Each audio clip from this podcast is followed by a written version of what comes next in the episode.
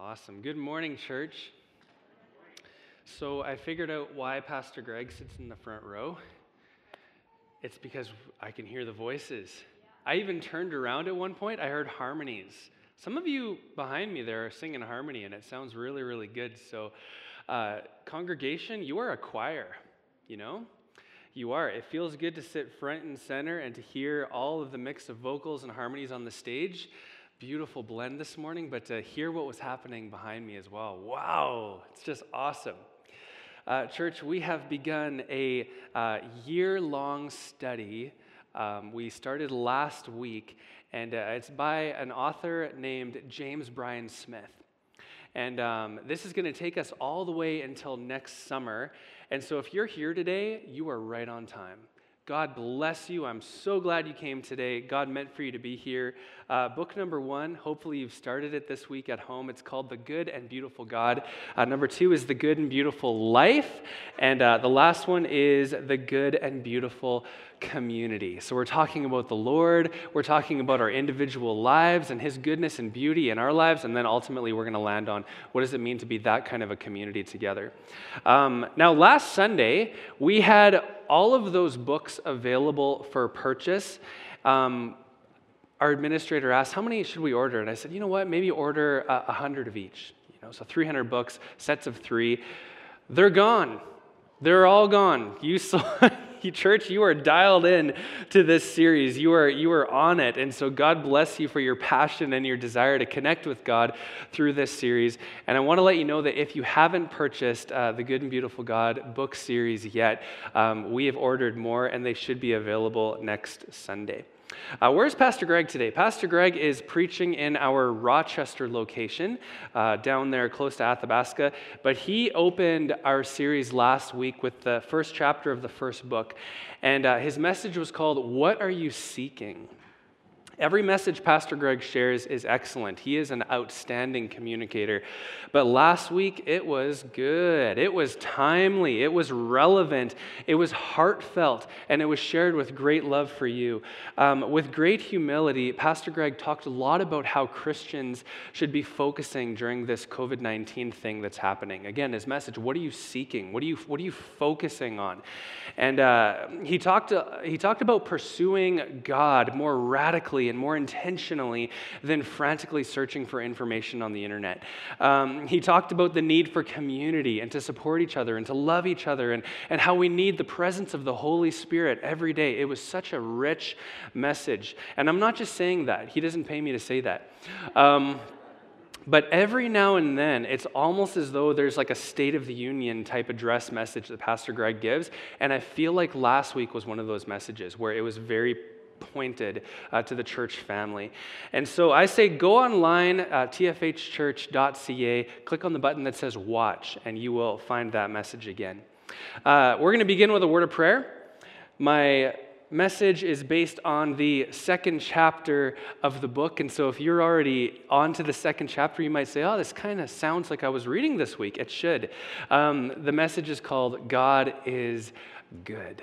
And so let's begin with a word of prayer, and then I'm excited to communicate it to you. God, I just thank you for each and every person in this room.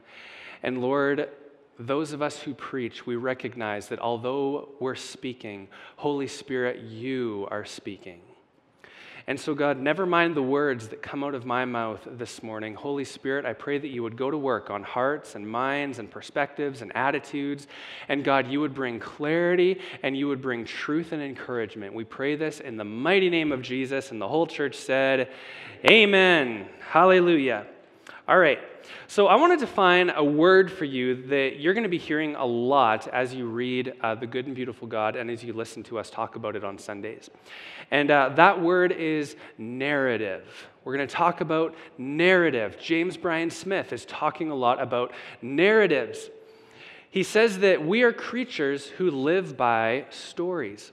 And from early on, we are told stories by our parents, which help us to interpret how life is or how life ought to be. And so we're naturally drawn to stories. And what I find beautiful about that is that is the primary way in which Jesus communicated. Jesus spoke in parables, all kinds of parables. He talked in story form.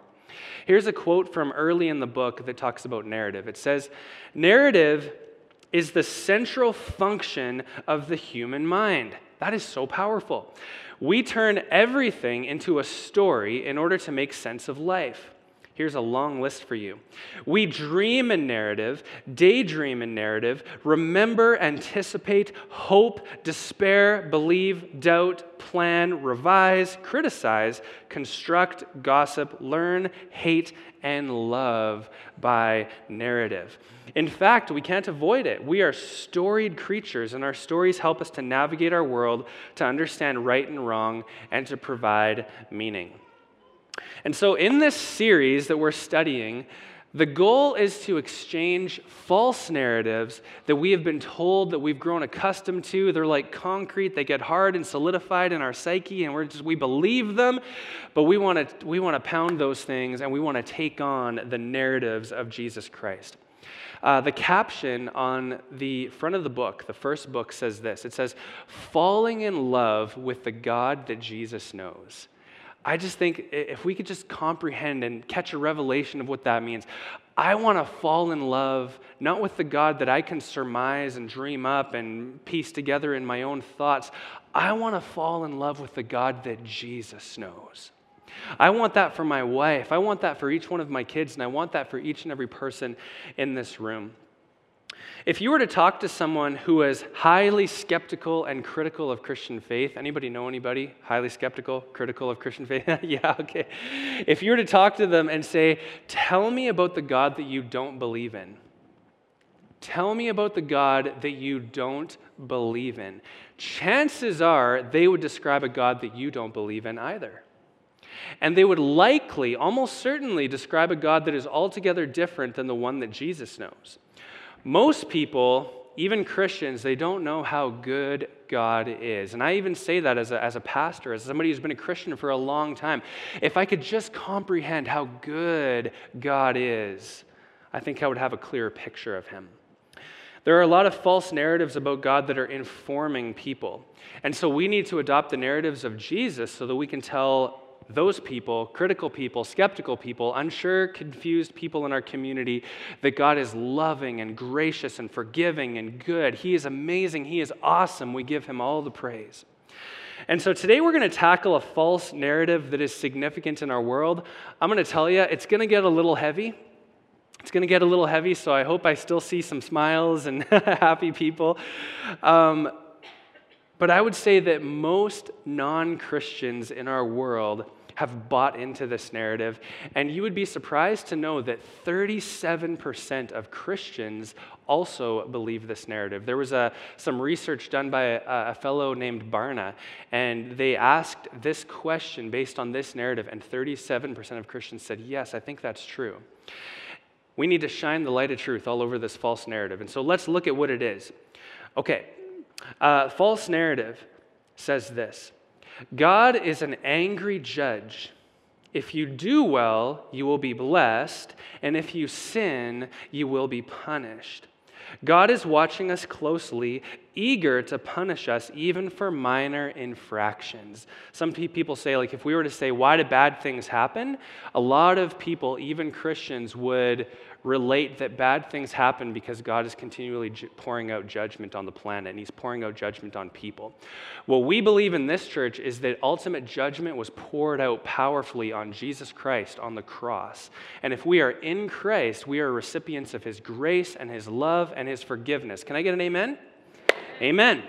So, as a pastor, I've had dozens, likely hundreds of conversations with people that have been influenced by this story. It's one that's seeped its way into our culture. And again, it's not only Christians, it's non Christians as well. Um, let me know if you've ever heard this statement. Have you ever invited somebody to church before and uh, their response to you is, I could never come to your church because I would burst into flames the moment that I come into your church. It's, it's just me, right? Nobody else has heard that before from your friends, when, right? We all have. And that's because it's a statement that is informed by a narrative that suggests that God is angry.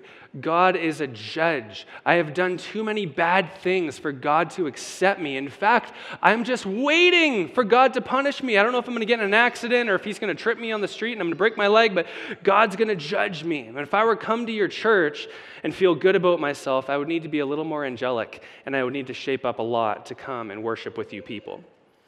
But, church, I want to confront that narrative and say that is not true. That is not the way that God wants people to feel. And we should never project that idea onto our community because it's a false narrative.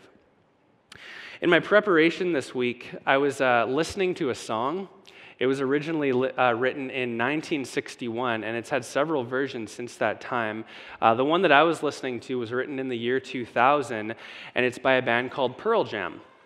And uh, it's actually a really catchy tune. Uh, I've been singing it all week. You can ask Chantel. I'm singing it in the kitchen, I'm singing it walking around the house. Um, that being said, it's also very dark and depressing because it's about a teenage guy who was uh, driving his car with his girlfriend, and he gets in a car accident, and his girlfriend dies. And so I'm going to sing the chorus uh, of this song for you, and I want you to see if you recognize this song, okay? This is how it goes. Oh, where, oh, where can my baby be? The Lord took her away from me. She's gone to heaven, so I've got to be good, so I can see my baby when I leave this world. Some of you are singing. Some of you know it. Yeah, it's a, I don't know why you're clapping. It's such a sad song. it's so sad. You know what? I have, I remember as a kid on the farm, I, rem, I even remember the vehicle I was in. I was in my dad's old gray Ford pickup truck and I was listening to the radio, and that song came on, and I was like, this song is catchy. This song is very sad. this is a sad song. there's a false narrative in this song. And this is why I'm singing it for you today, okay? It says, Where, oh, where can my baby be? The Lord took her away from me. She's gone to heaven, and so I've got to be good so that I can see my baby when I leave this world. So there's this belief that God caused this terrible thing to happen a car crash that takes a life. And the girlfriend, who's wonderful and beautiful and such a nice person, she's angelic, she must be in heaven. And so the boyfriend, he's got to do a lot better because the narrative says that, you know, it's based on our good works that God rewards us and that he brings us into eternity. So he better be good so he can see his baby one day in heaven. Now, many of you could reference songs. There's how many sad songs have we heard on the radio? Many of you could reference stories of things that have happened, horrific things that have caused you to question the goodness of God. And I want to tell just a few of those stories. These are things in my life that I reflect on and think about, and I think, God, how could you be good if things like this happen? Uh, one of my uncles, when he was young, he's probably about 20, he married this lady. Uh, her name was Leanne. She was 19, and shortly after their wedding, Leanne got pregnant. And when she was just five months pregnant, she was driving her car not far from where I grew up, and she was going back home to the farm where she lived. She got in an accident, and her and her baby died. And so that shook the whole Visscher family. Visschers are not people that cry, but man, that would have rattled our family to the core. I was thinking this week about a pastor in uh, ministry at the church that I grew up in, first 16 years of my life in Edmonton. And uh, this pastor, his name is Mark, he has four young kids, his wife got cancer. His children were still quite young at the time. And after a prolonged and painful journey, she passed away and left this man with four heartbroken little ones. Can you imagine? It's hard. I was thinking this week about uh, a friend from high school. Her name is Rachel. Same age as me. We graduated together. We were good friends. Um, she got married shortly after high school and became pregnant. And when the time came to deliver that baby, something went terribly wrong in that delivery process, and the baby died during delivery. And at our 10 year high school reunion just a few years ago, 2016, there was not a dry eye in the room as she wept and told the story of losing her first baby. Um, I was thinking about my mom. My mom works in healthcare, and uh, she recently told me a story of a man who is now in his early 40s. Every single person that's in a home or has a broken body or, or a handicap of some form, church, there's a story there. And what happened to this man was he was just a little guy, perfectly healthy. He was out playing, he was running, and his father accidentally ran him over with the tractor. And so now he's in a home for the rest of his life, damaged, broken, mentally, physically, in every way. You would have your own stories. I know you would. I know that if we had each and every person come up, you would say, I have a family member, I have a friend, I remember this accident that happened, I remember this person that had cancer or heart disease or something, and it wasn't fair, or, or a little one, a baby, passed away. And when situations like this happen, we find ourselves desperate for answers, don't we? Oh, sometimes we are just grasping at straws to understand why do bad things happen. And with the knowledge that we have, we try to fill in the blanks to satisfy the emptiness and the hopelessness and the pain that we feel. But what I'm going to talk about in this next section of my message is church, there are some blanks that you and I can't fill. There are some blanks that you and I were never intended to try to fill. And so you're going to see here in a moment, it's damaging when we even try to fill in those blanks and to explain why those things happen.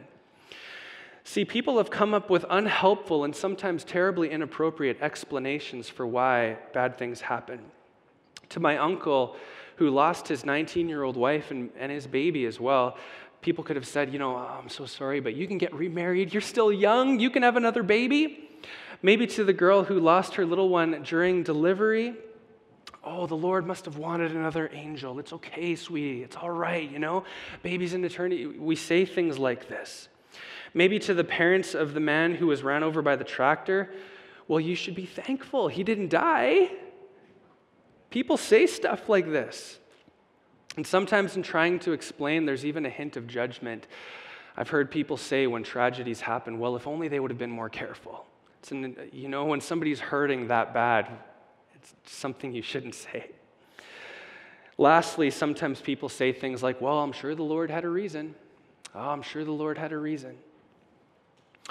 But the problem with those explanations, church, is that they demonstrate limited human understanding. Sometimes we're grasping to explain why things happen, but we're so limited. And we're often trying to fill in a picture that only God sees clearly and completely. I was thinking about a way to try to explain that to you this morning, and the image came to mind instantly in my mind of um, if somebody were to take a white piece of paper and they were to draw several lines on it and give it to you and say, fill it in, finish the picture. But you didn't know where they were going, but you still tried to fill it in and to finish it. And then you presented it to people and said, Here is an accurate description of what happened. Here is what the originator meant. Do you think that would work? That would not be good. That would likely not give people a clear and accurate picture. But people do that all the time with the Lord. And unfortunately, when we lack understanding, and yet we try to explain cancer, and we try to explain accidents, and we try to explain miscarriages, and st- why babies are born stillborn sometimes, and things like that, we leave people with a small and a narrow understanding of who God is. And they walk away with this belief that God is mean, He's unfair, angry, and cruel. And sometimes they might even leave a church and they're feeling misunderstood, lost, confused because Christians, believers, have said things to them to try to explain God.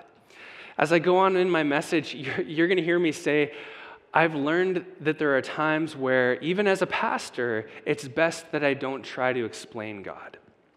It's okay to leave the blank empty. It's okay to leave the picture incomplete. And in an act of surrender and trust and humility and brokenness and repentance, to say, Lord, you are God and I am human. And there's going to be things I don't understand. And so, for all of us Christians, we are much closer to the answer. Let me give you a hint. When we comprehend that the Lord is beyond human definition. He won't be bound by our explanations. And so, what I've come to realize is that when you're encountering broken, confused, hurting people who have experienced challenges and difficulties and suffering, humility is an excellent baseline. Start with humility.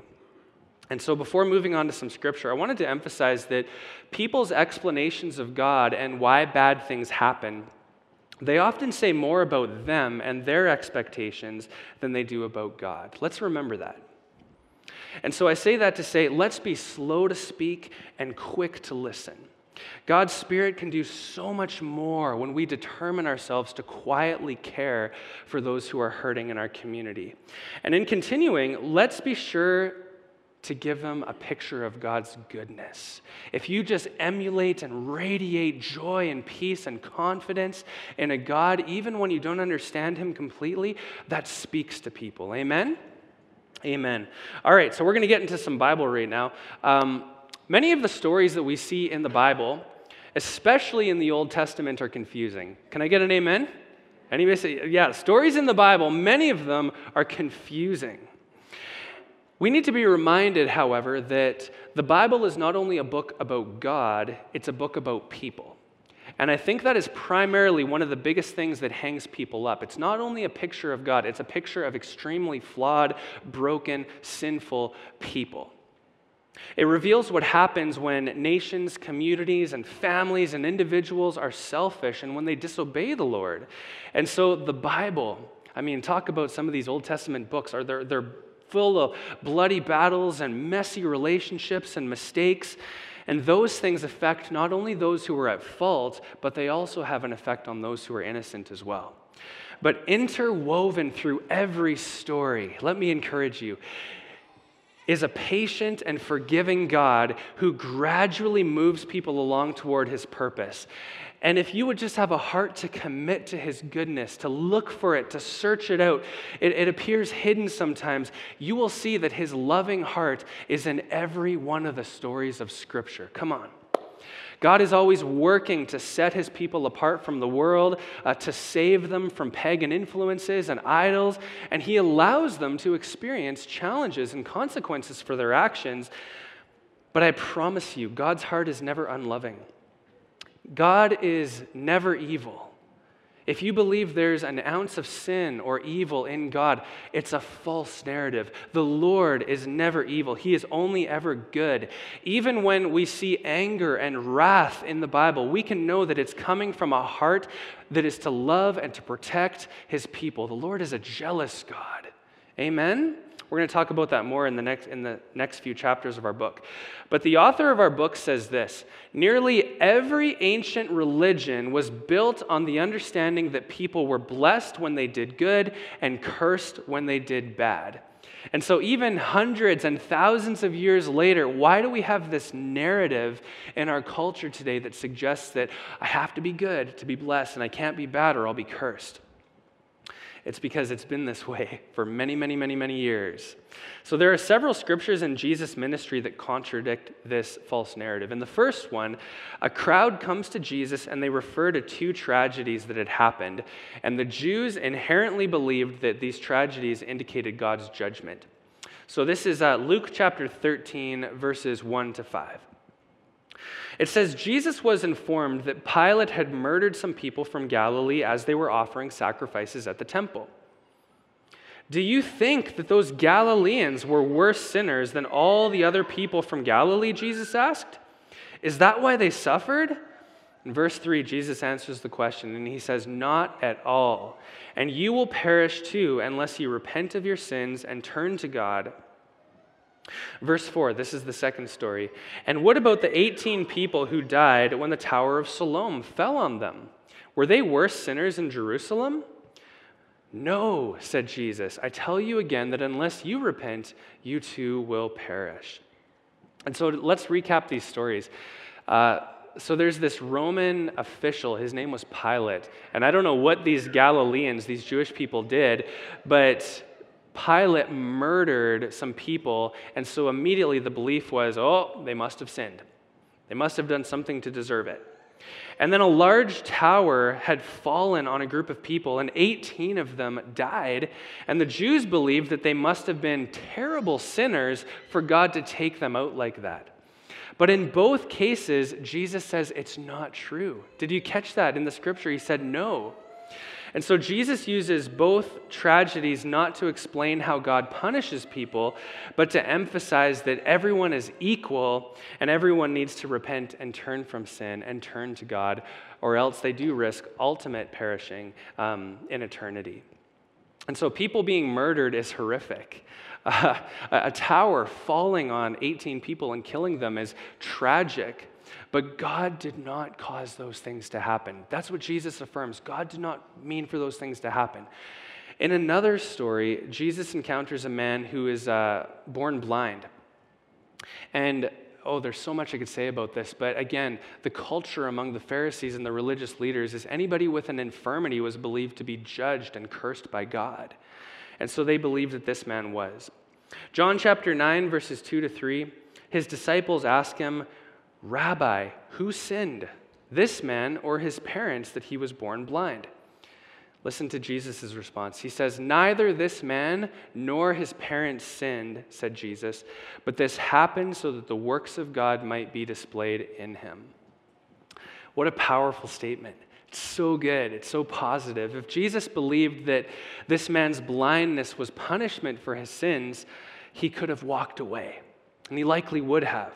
But instead, Jesus regarded his blindness as a challenge to manifest God's power in the man's life. See, that should be our perspective, church. When you're coming up against people who are sick or oppressed or who have experienced hard things, you, as a representative of Jesus, as a Christian, as a Christian, you know, you go in with the light and with the gospel. It's a good gospel, and you encourage them and you pray for them and you bless them. It's as though Jesus was saying, let's not focus on why this guy was born blind, but let's partner with the living God in seeing him healed. And so I'll emphasize what I said earlier. There is so much in life that's beyond human understanding. To know why people are born with life threatening diseases and why people die young, why accidents happen. But with every fiber of our being, church, we need to reject a narrative that says God is punishing them. God is judging them. God must have wanted to hurt them because of the choices that they made. In Matthew chapter 5 and verse 45, Jesus is talking about his Father, and he says this He causes his sun to rise on the evil and the good, and sends rain on the righteous and the unrighteous. That is such an amazing verse. Jesus is telling us a truth, and that's that just as sunshine and rain are given equally to saints and to sinners with no distinction, so God gives blessings to everyone without regard to their behavior. We see that. Terrible things happen to wonderful people, wonderful things happen to awful people. We cannot look around the world and build a case that sinners are punished and righteous are blessed because reality doesn't seem to bear that out in our world. Uh, there's a quote by uh, the fourth century theologian and philosopher, and this is a direct quote from the book. Um, this is a, a guy named St. Augustine. It says this We do not know why God's judgment makes a good man poor and a wicked man rich, nor why the wicked man enjoys the best of health whilst the man of religion wastes away in illness. Even then, it is not consistent. Good men also have good fortune, and evil men find evil fortune. So, though we do not know by what judgment these things are carried out or permitted by God, in whom is the highest virtue and highest wisdom and highest justice, and in whom there is no weakness, nor rashness, nor unfairness, it is nonetheless beneficial for us to learn not to regard as important the good or evil fortunes which we see shared by good and evil persons alike. That is such a powerful statement. It's incredible. You can tell that in the fourth century, they were wrestling with some of the dilemmas that we have today in the church. Um, there's a theme that Pastor Greg has been talking about a little bit recently in his messages, and this comes out in the book as well. And that's the reality that you and I are not in control. Has anybody realized that? I am not in control. You're not in control. Doctors and scientists and economists and politicians are not in control. We certainly try, don't we? And so, the reason why we form conclusions quickly about why good and bad things happen, it's because we like to be in control. That's why we fill in the narrative. That's why we fill in the picture. And so life is chaotic and it's crazy. And so being able to explain things gives us this illusion that we can control and manipulate our world. But that is false. That is very false. And uh, let me tell you what God is teaching me. God is teaching me the exact opposite of control. That there is greater peace and greater joy and greater freedom in life when you do the exact opposite of control. That, that is when you surrender. An answer is found in knowing that God is in control. And that's not a cop out. I would never want that to sound insensitive to anybody that's going through something difficult. But knowing that God is in control, sometimes it's like a, it's like a child that doesn't understand. It's like a child that is crying, that is weeping, and that, that runs to their father and, and hugs him and says, Dad, I don't, I just, I don't understand. I, I don't have the answer. Would you reassure me? Would you hold me? See, that is you and I.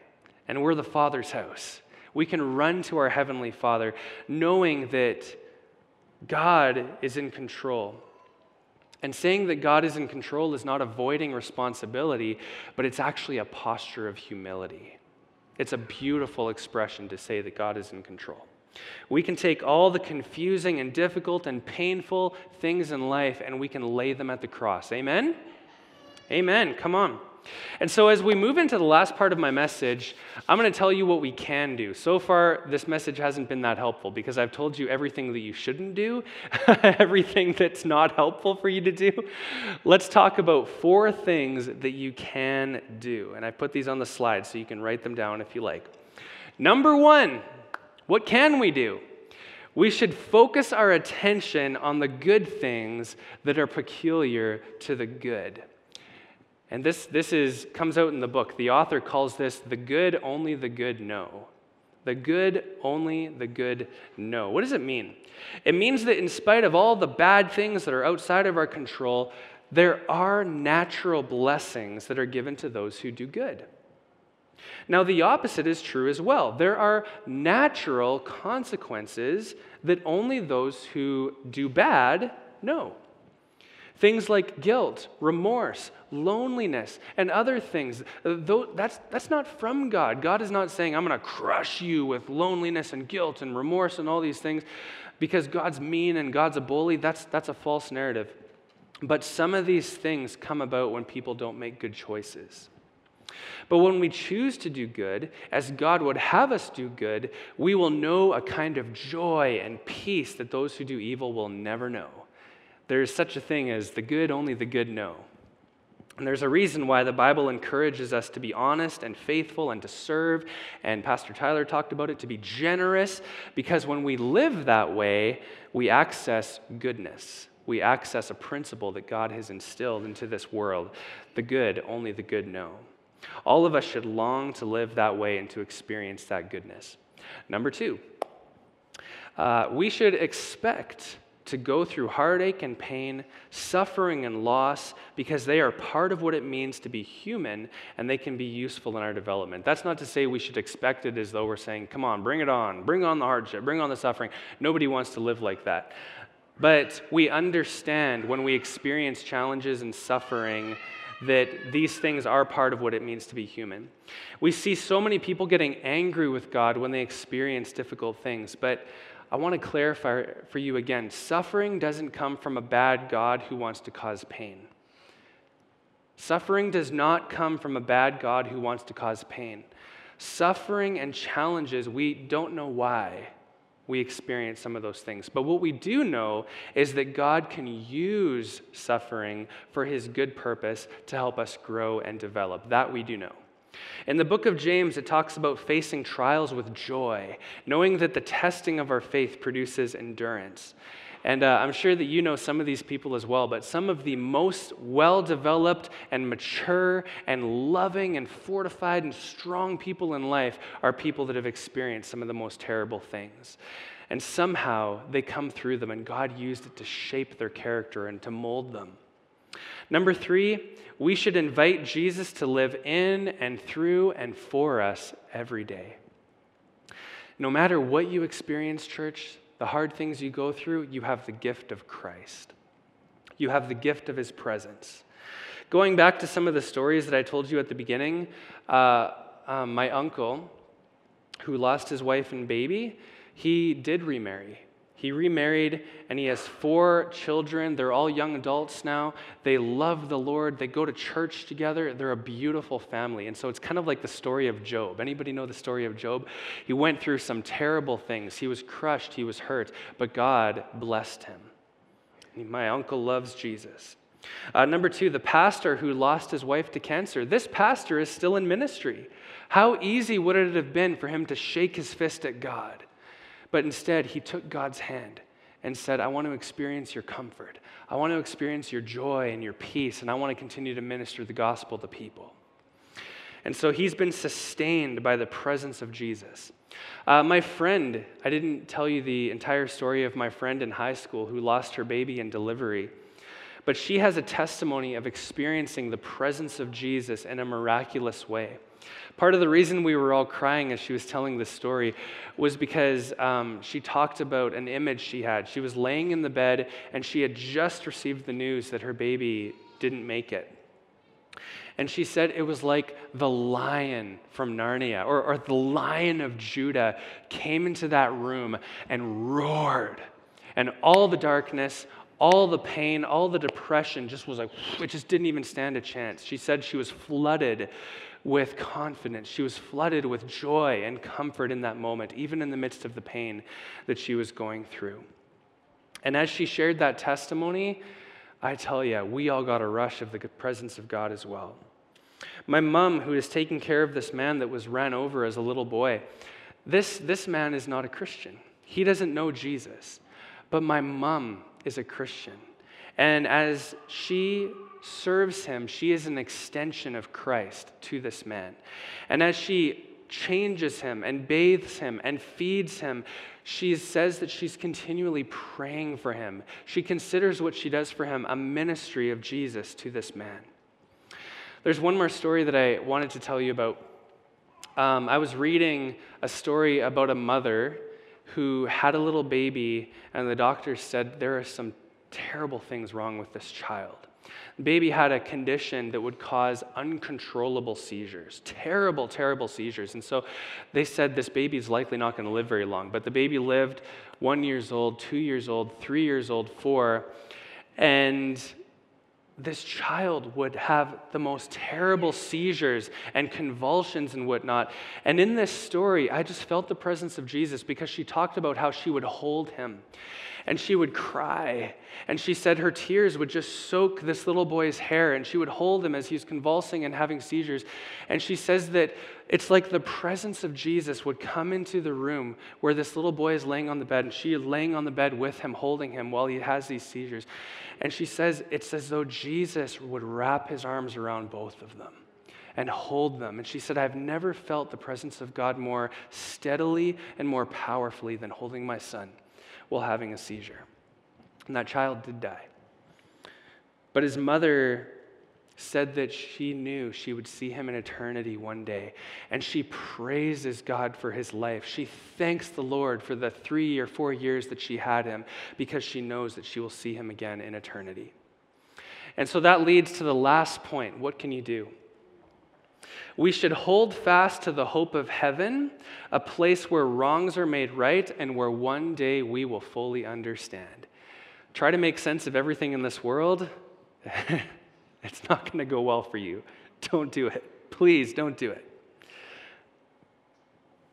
But one day, Jesus will wipe away every tear. I don't understand why bad things happen to good people. I don't understand why bad things happen accidents, cancer, heart disease, miscarriages. I do know that there's blessings for those who do good. I do know that there's natural consequences for those who do bad, but there is so much that I don't know. James Bryan Smith closes the chapter by saying, When we come to Judgment Day, not only will the judgments passed there seem to be most just, but all the judgments of God from beginning will likewise, will likewise clearly be will be likewise clearly fair. Then too it will also become clear how just the judgment of God is in causing so many, in fact, all of his judgments to evade men's grasp of understanding. Those who have faith will not fail to realize that such hidden judgments are just. And so I just pray that the sense that you have in your heart today as you go home, maybe thinking about some of the difficult things you've experienced or other people experience, I just pray that it's like an anchor for your soul. Hope. God is good. He is awesome. One day we will understand. And for now, we surrender. We trust in Him. We praise Him. We thank Him for His goodness. I'm going to invite Pastor Tyler and the band to come. We're going to close with communion. First Sunday of the month is always communion at the Father's house. And I hope you received communion when you came in this morning. Oh, thank you, Lord. So, church, the goal of our series is to fall in love with the God that Jesus knows. And He is good, loving, compassionate. He is greater than us. His ways are not our ways, His thoughts are not our thoughts. If you're saying today, I just feel the need to release my own understanding to God, I have some hurts that I need to let go of. I want to surrender myself fully and completely to this good and beautiful God. I want to trust Him more. If you're resonating with this message that I've said today, can you just raise your hand and say, Yeah, me? Come on. Hands going up all over the room. Let me pray for you. God, in Jesus' mighty name, I just thank you for assurance and reassurance. And Lord, experiencing that doesn't necessarily mean that we have answers to all of life's questions. But Lord, we just thank you right now that your presence is sufficient. We thank you that your gospel is enough. And Lord, for all the things that we don't understand, for all the hurts and for all the pains and for the suffering and the challenges, right now, we just cast our cares to you. We just lay those things at the feet of Jesus and we say, Lord, you are enough. And we say, Lord, we trust you. Lord, we love you. Lord, help us not to shake our fist at you, but God, help us to take your hand.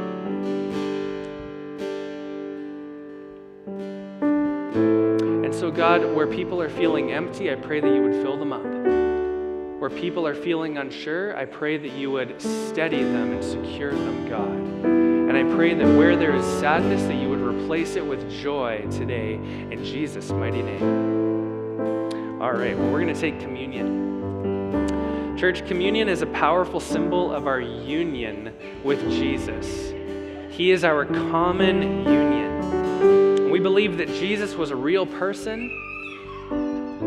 He was and is the Son of God.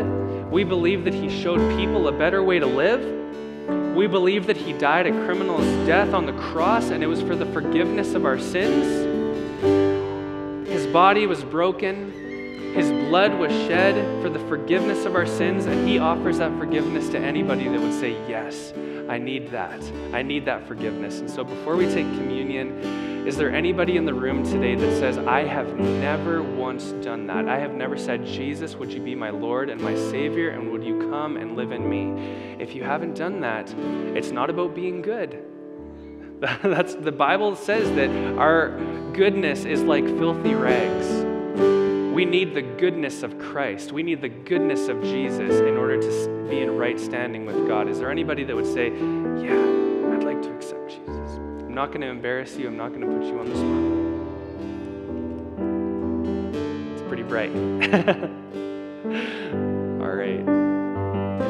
Okay, well, let's take the bread.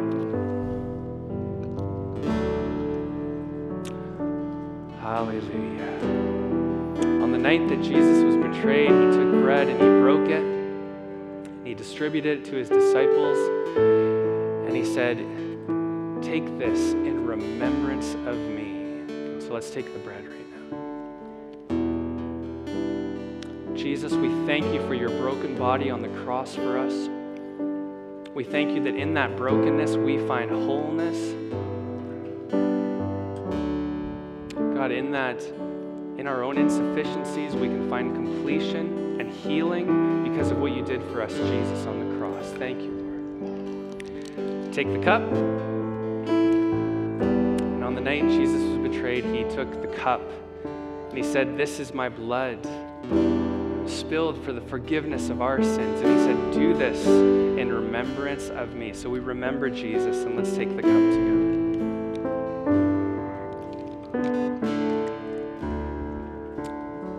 Thank you, Lord, for forgiveness. We just repent of our own ways, of our own will. Repent of our sins this morning and we say thank you for forgiveness. In Jesus' mighty name, amen. We're going to sing this song. We sang it earlier, but can you sing it with a little more passion? Let's just declare the goodness of God. He is awesome. Even when we don't understand, we just thank Him. We see the evidence of His goodness all over our lives. And so let's sing it together. All throughout my history,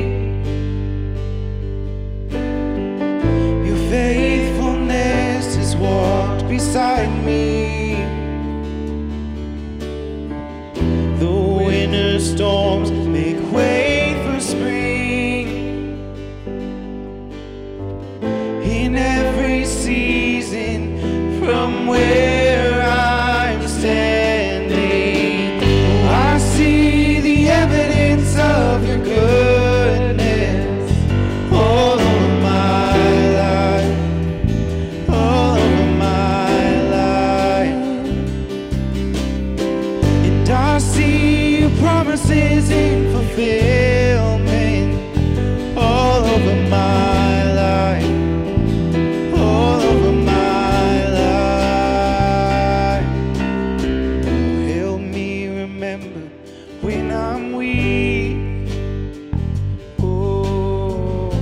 fear may come, but fear will leave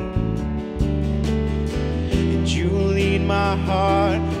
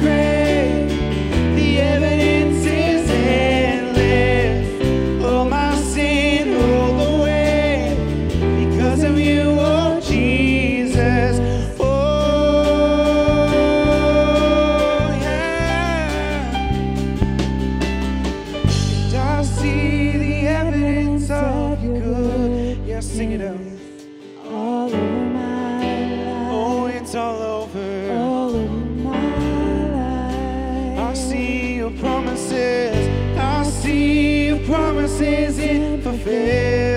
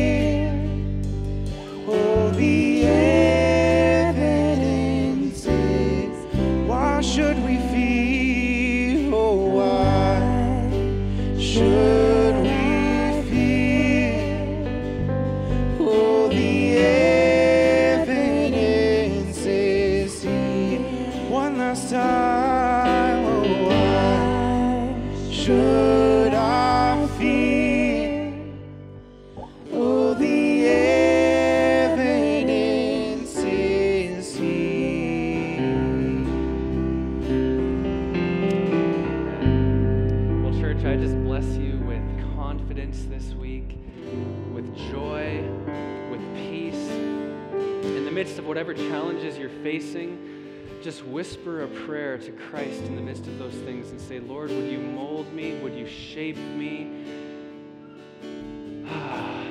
into your intention through this situation that I'm dealing with? And even as I pray that, I think about the ones that my wife and I have dealt with even this week.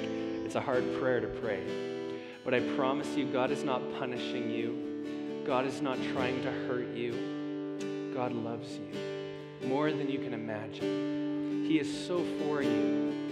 He is so for you becoming more and more like his son Jesus. And so I just bless you with hope and courage in the midst of all the things that you're facing in your family, in your work environment, in the midst of this world and the, the COVID craziness that's going on. Lord, shape us to be more and more like your son Jesus. And in the midst of it, give us joy that is our strength. Amen? Amen. Let's give the Lord a hand clap.